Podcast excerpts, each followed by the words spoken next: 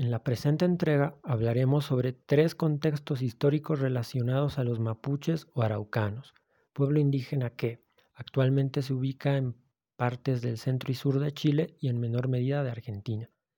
Estos temas estarán dentro de la época colonial como espacio de tiempo definido. Es así que los aspectos que vamos a ver son, primero, la guerra de Arauco, segundo, los cambios y la relación entre españoles y mapuches, y finalmente, tercero, veremos las rutas migratorias de los araucanos. Antes de abordar estos aspectos, haremos un breve resumen sobre la historia y el origen de este pueblo. En cuanto al origen y la llegada de los mapuches al lugar donde se asentaron, se manejan varias hipótesis.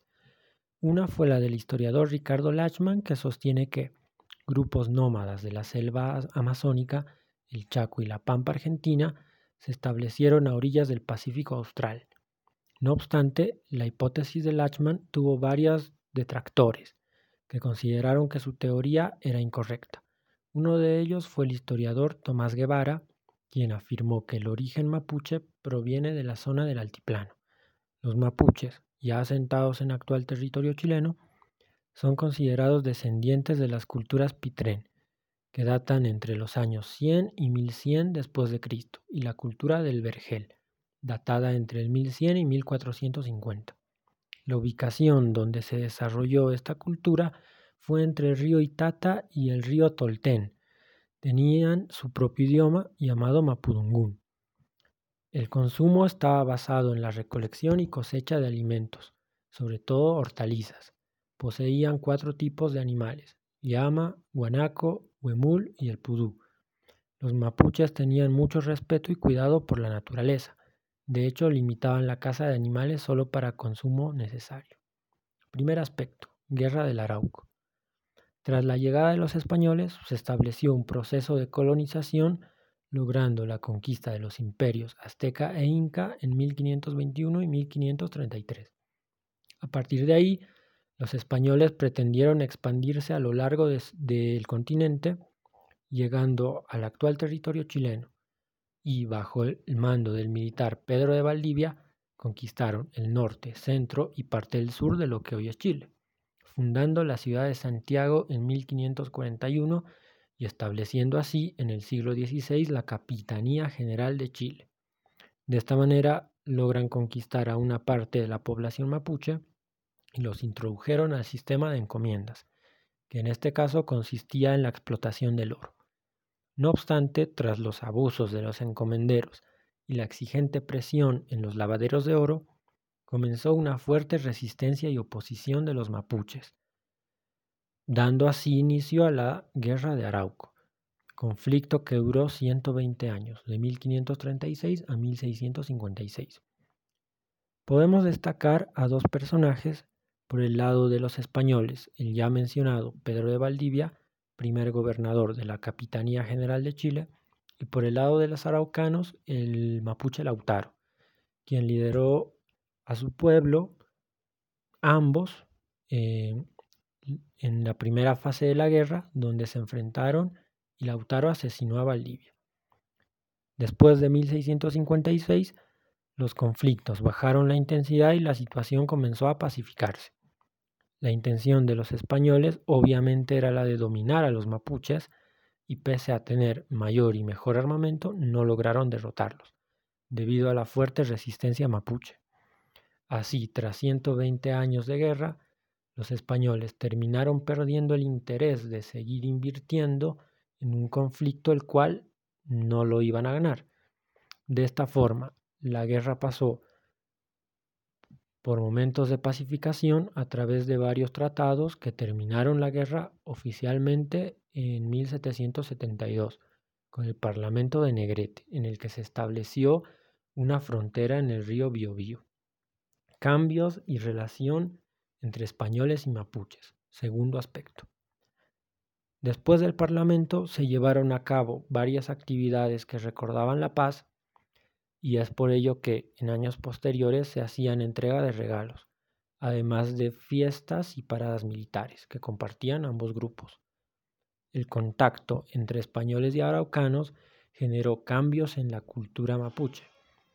Esto no era nuevo para este pueblo, ya que antes de la llegada de los españoles, según el cronista Garcilaso de la Vega, los mapuches asimilaron rasgos culturales incaicos producto del contacto que estos grupos tuvieron en la época prehispánica, donde el elemento que más destaca es el de la producción y uso de prendas como fajas, vinchas y sobre todo los ponchos, elementos que provenían de los incas y que se quedaron en la cultura mapuche. Con el paso del tiempo, los araucanos pasaron de ser una cultura recolectora y cazadora a una ganadera introduciendo nuevas especies de animales y alimentos, además de un nuevo sistema económico basado en la ganadería mercantil. Con respecto a la ganadería, en el siglo XVII los mapuches incorporaron a su cultura los caballos, vacas y ovejas.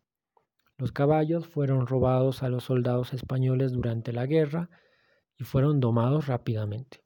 Con respecto a las vacas y ovejas, los mapuches fueron hacia la cordillera de los Andes y la pampa argentina para obtener a estos animales, establecidos ahí luego de ser traídos de Europa. Así, los mapuches llevaban eh, ganado a la zona central y sur de lo que hoy es Chile. En cuanto a los alimentos, se introdujeron muchas semillas que fueron traídas por los españoles, aunque la agricultura no la iban a practicar en grandes cantidades como la ganadería, según el cronista Fran Antonio Soros.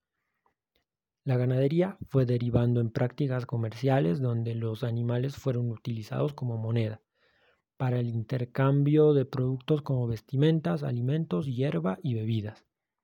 Hubo una interesante relación comercial entre ambos grupos. Ya a finales de la colonia, en la zona central de Chile, se realizaban varias ferias comerciales para españoles y mapuches. El historiador José Bengoa menciona que los productos se pagaban con animales y se establecían precios fijos en las mercancías. En cuanto a la organización social, los mapuches no tenían un sistema estructurado como el de otras culturas, sin embargo, esto fue beneficioso, ya que, según el historiador Álvaro Jara, los mapuches no pudieron ser dominados por los incas como por los españoles, gracias a su forma de gobierno no centralizada la que permitió su resistencia. En palabras del historiador José Bengoa, cito, a diferencia de los incas y mexicanos, que poseían gobiernos centralizados y visiones políticas internas, los mapuches poseían una estructura social no jerarquizada. En la situación mexicana y andina, el conquistador golpeó el centro de poder político y al conquistarlo se aseguró el dominio del imperio. En el caso mapuche, esto no era posible ya que su sometimiento pasaba por el de cada una de las miles de familias independientes.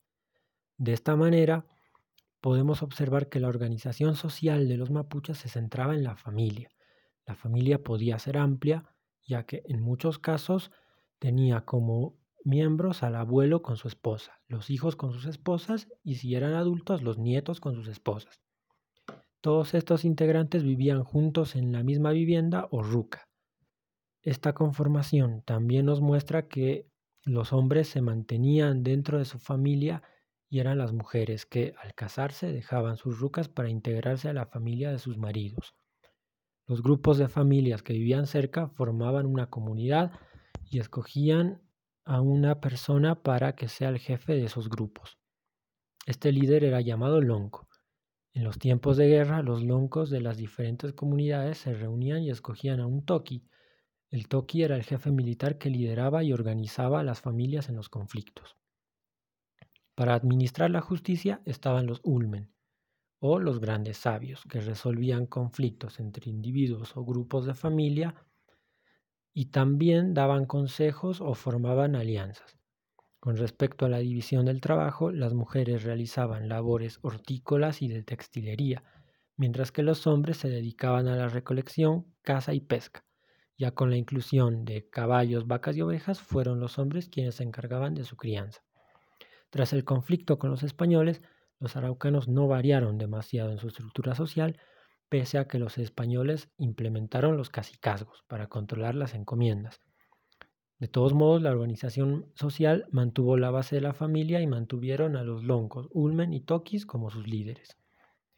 Un elemento importante que muestra la relación española y mapuche desde su lado pacífico es la obra Cautiverio Feliz, de Francisco Núñez de Pineda y Bascuñán, cronista y militar español, quien fue capturado por los mapuches en 1629 en plena guerra de Arauco. En su obra, el autor cuenta que vivió con los nativos durante siete meses, compartiendo y formando parte de sus tradiciones. En estos meses, Núñez de Pineda critica el sistema de encomiendas y también el tráfico de indígenas. No obstante, la obra se enfoca más en presentar situaciones amenas como muestra de que ambas culturas podían llegar a convivir pacíficamente, al ver cómo Núñez de Pineda formó parte de la cotidianidad araucana. Sin embargo, no fue solo Núñez de Pineda quien aprendió de los mapuches, sino que los araucanos también asimilaron elementos españoles, como el de la religión.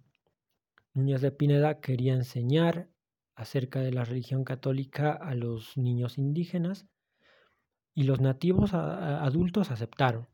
Y de hecho, los mismos líderes mapuches querían aprender sobre las creencias y prácticas religiosas, aunque es preciso mencionar que la religiosidad y fe de los mapuches no tenía a un ser divino o divinidades sagradas, lo cual facilitó su aceptación a la doctrina católica, aunque este factor no reduce la importancia que tuvo el trato pacífico para que gente de diferentes culturas pueda convivir en armonía.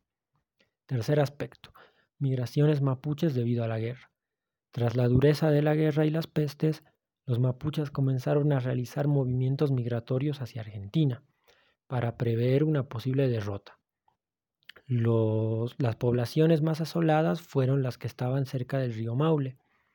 Es así que las familias que vivían en la zona fronteriza fueron trasladándose cada vez más hacia el sur para estar más seguros. Y aunque estas tierras eran poco beneficiosas para la recolección y la caza, Tenían superficies planas y gran cantidad de pastizales para el ganado que se iba introduciendo.